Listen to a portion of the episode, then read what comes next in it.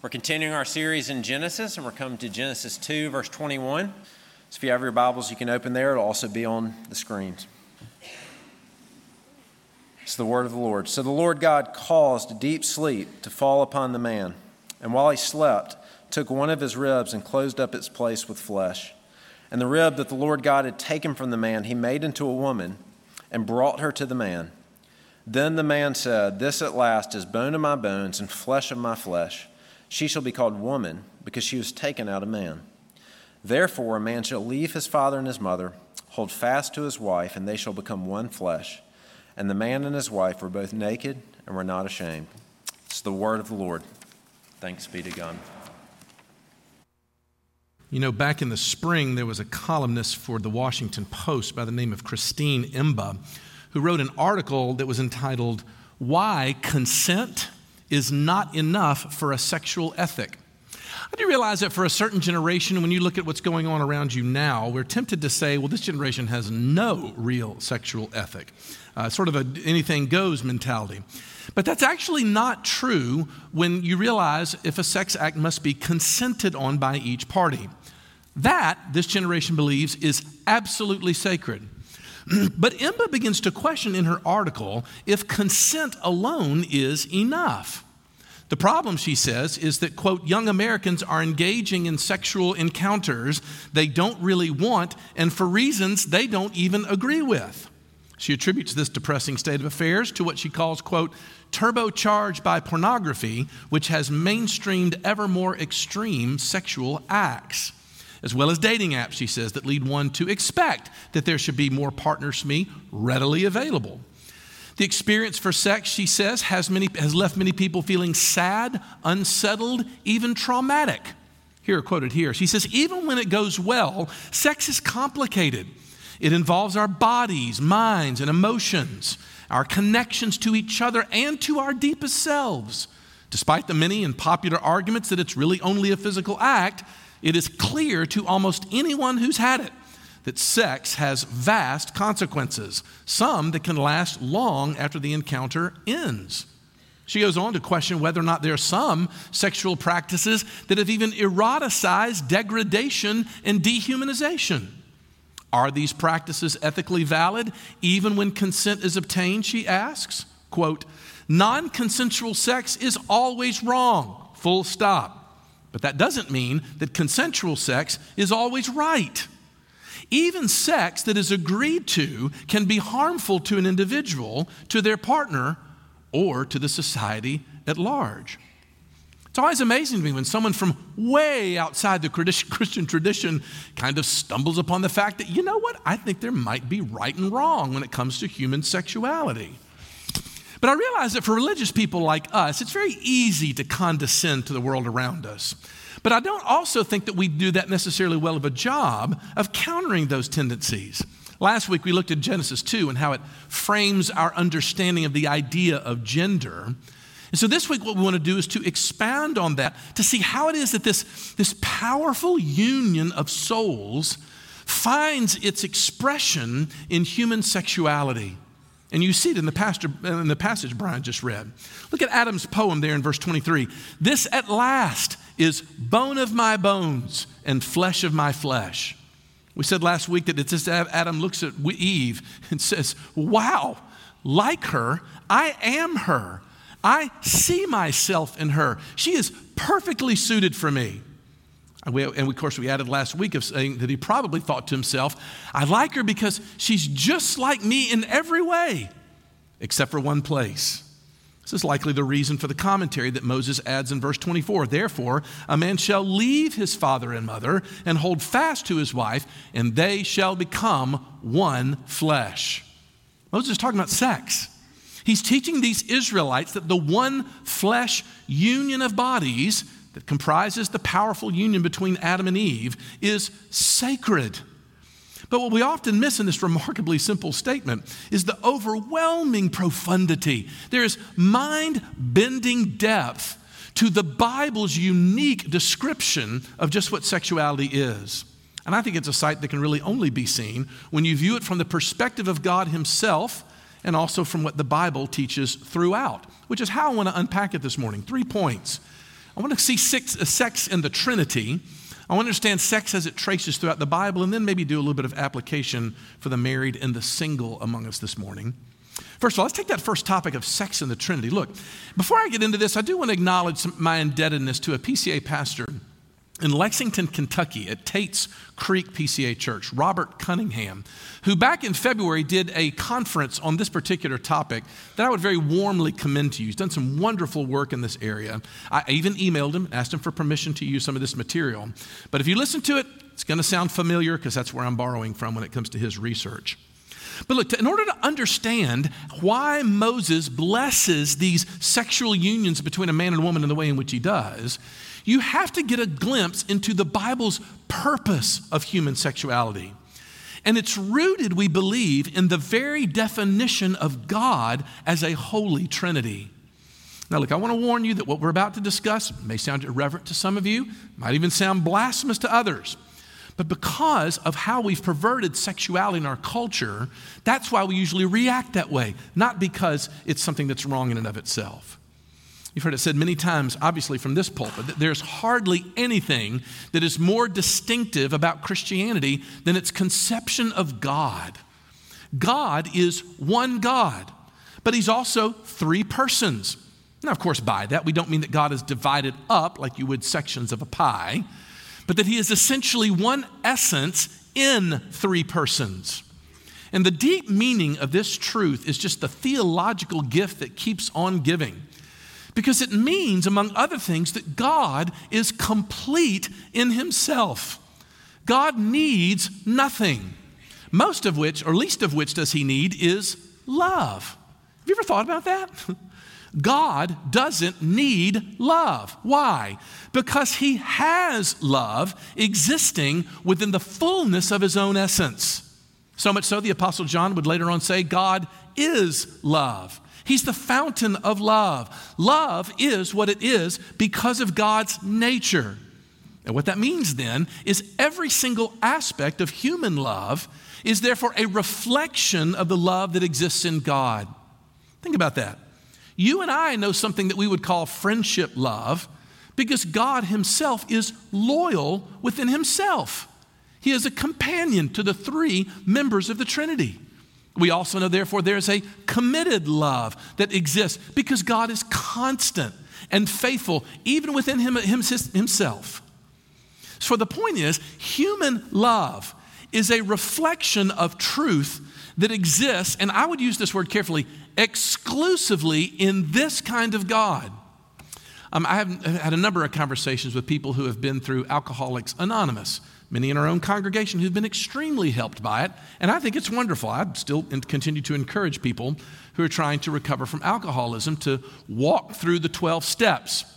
But if I could just take slight issue with the third step on this one, where participants are encouraged to find God, quote, as you understand Him. In other words, it's a very American way of thinking about God. Everybody has a conception of the deity, everybody has a projection of what God, I don't know, might actually be. My point is, is that's the reverse of this truth. We only know love because we are living images of a fullness that is only in a God who is a Trinity. You and I only have a concept of love because He is love in His own self definition. Now, here's what's about to rock your world. Even erotic sexual love is equally a reflection of God's character. I'll even go further. Sexual love is itself uniquely able to image God, even more than other kinds of love, other brands of love. Uh, Robert Cunningham says this erotic love is the closest thing we come to grasping the God whose image we bear. Now, for a second, please don't think about love in terms of the smarmy Hallmark movie, kiss at the very last scene of the movie kind of love. I'm talking about the ecstasy and rapture of intoxicating sexual experience that I'm guessing occupies most of our imaginations. That is the kind of love that the Bible presents to us that is the only way to showcase the God who exists in Himself in this eternal exchange of euphoric, blissful, and exultant love. In other words, we're not projecting a sexualization onto the Trinity. We are saying that out of the fullness of his affection within himself, he gave humans a gift to give them a glimpse. It's the reverse is true. Think about this animals don't make love, animals mate and procreate. Only humans can do that. Your dog, secondly, doesn't wear clothes, does he? Your dog doesn't wear clothes. He waltzes around the house just flaunting it, right? You and I, though, we cover our sexual parts. Why? Because we instinctively know that there's something sacred about our sexual bodies. And the Trinity proclaims that consecration. Say it this way The heavens declare the glory of God, but our sexual parts declare the love of God. That's the image. Anything less falls short of the Bible's view of human sexuality, which leads me to the second point. That's sex in the Trinity rooted there. But the largest point here is how the Bible wraps this idea of sex even in its own story. And I want to state it very baldly from the beginning. The story of the Bible is rooted in the wonder of human sexuality. Don't believe me? Buckle up. Look, we've been seeing this story unfolding of creation, Genesis 1 and 2. But next week, Brian is going to come and show us that this creation story is about to become a tragedy and even a redemption story. Why? Because man and woman are going to ruin their relationship with God and are going to be in need of rescue. But what we're going to find in a couple of weeks is the way in which that rescue is predicted. Again, we'll go deeply into this in two weeks. Says volumes about the way in which the story of the Bible is going to unfold. That is, when man and woman sin and pull themselves out of alignment with God, God judges men in particular by cursing the ground.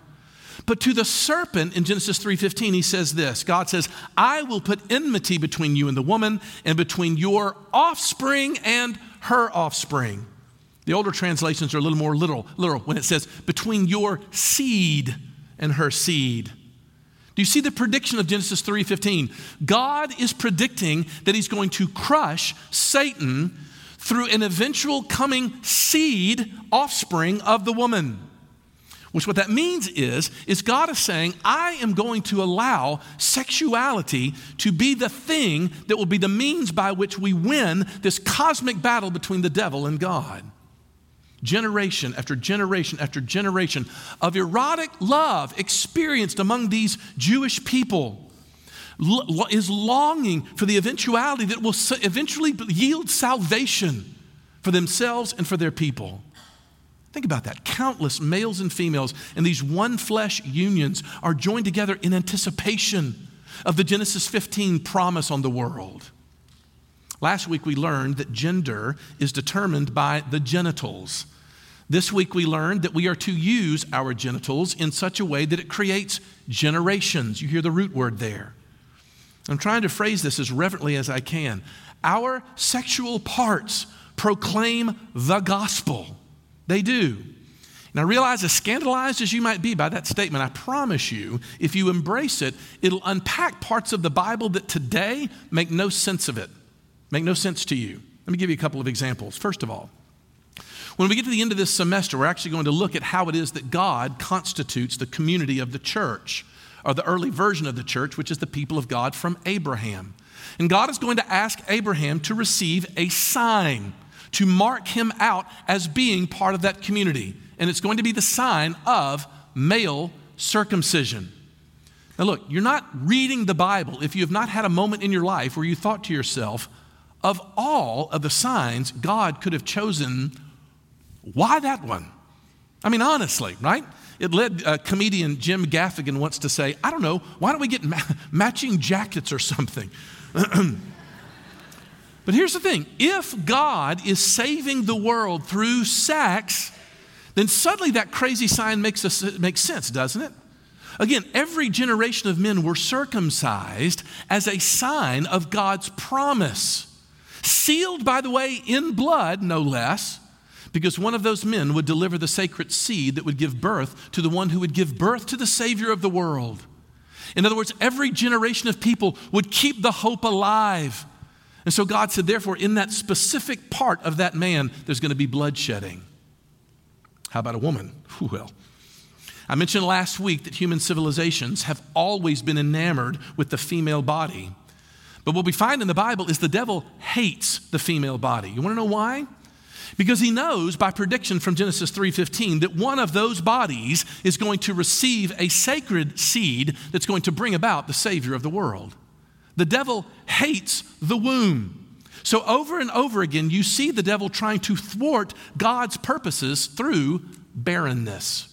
You ever notice how many stories in the Bible are God coming to the rescue of women who are barren, whether it's Sarah or Hannah, mother of Samuel, or maybe even Mary's cousin Elizabeth? All the while trying to say something to the world that God comes in and rescues the de- from the devil's attempts to keep it from happening. This means, thirdly, that every single female body exists to testify to that purpose. In Genesis 3:16, God says to Eve, "I will surely multiply your pain in childbearing. In pain you shall bring forth children." Your bodies, ladies, specifically the unique sexual system of your body, now hangs over a curse. And what's interesting is this is not a meaningless, arbitrary curse. Listen to Robert on this one. He says the uniqueness of female suffering uniquely testifies to the saving suffering of the coming seed.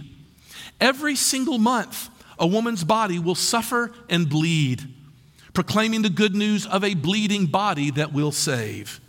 Under the Old Testament law, even during that time of the month, the female body was declared unclean and sent out of the camp alone, cast off but all the while testifying to the one that would come who would suffer alone, unclean, and be cast off for his people. But of course, when that body finally does conceive a child, a woman, as it were, climbs up on a cross of suffering that lasts for nine months.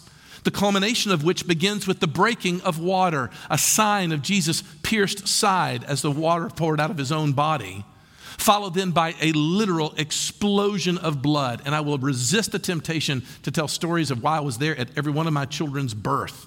It's unbelievable how much blood. But what happens when the baby shows up? All the pain is forgotten.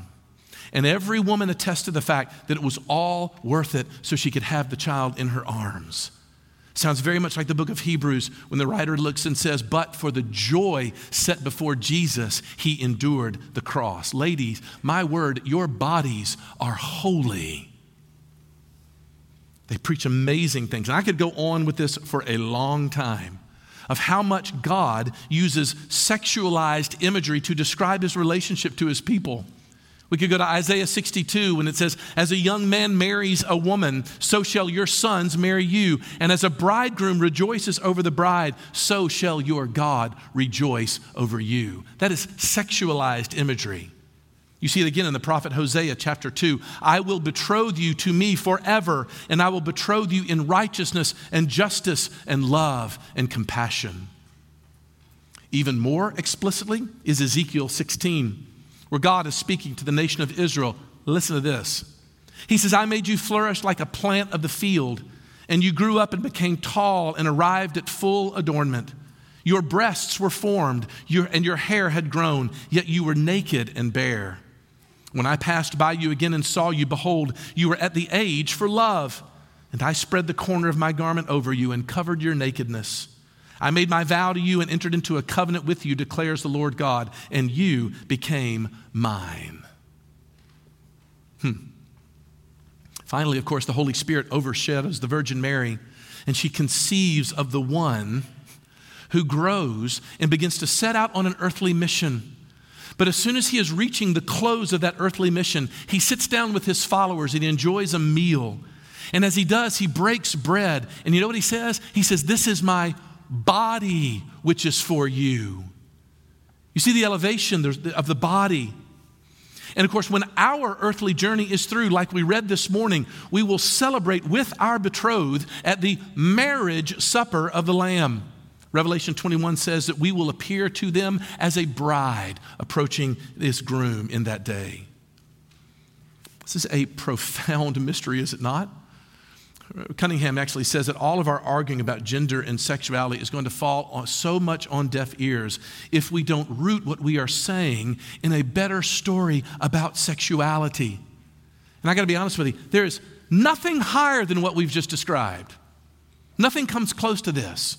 That this experience that God has granted his people is there to say something about himself and actually, I've only scratched the surface here. Genesis is rooted in this profound mystery of one man and one woman joined together in a permanent bond of marriage because that is a picture of the healing of the world. So it comes to us very quickly. How dare we take it lightly? How dare we allow ourselves to, as a generation has arisen, does, to refer to our genitals as if they are junk? Or to despise our bodies, ladies, because it happens not to match this generation's arbitrary standards of beauty. It's too profound for that. Our bodies have been sanctified too much for that.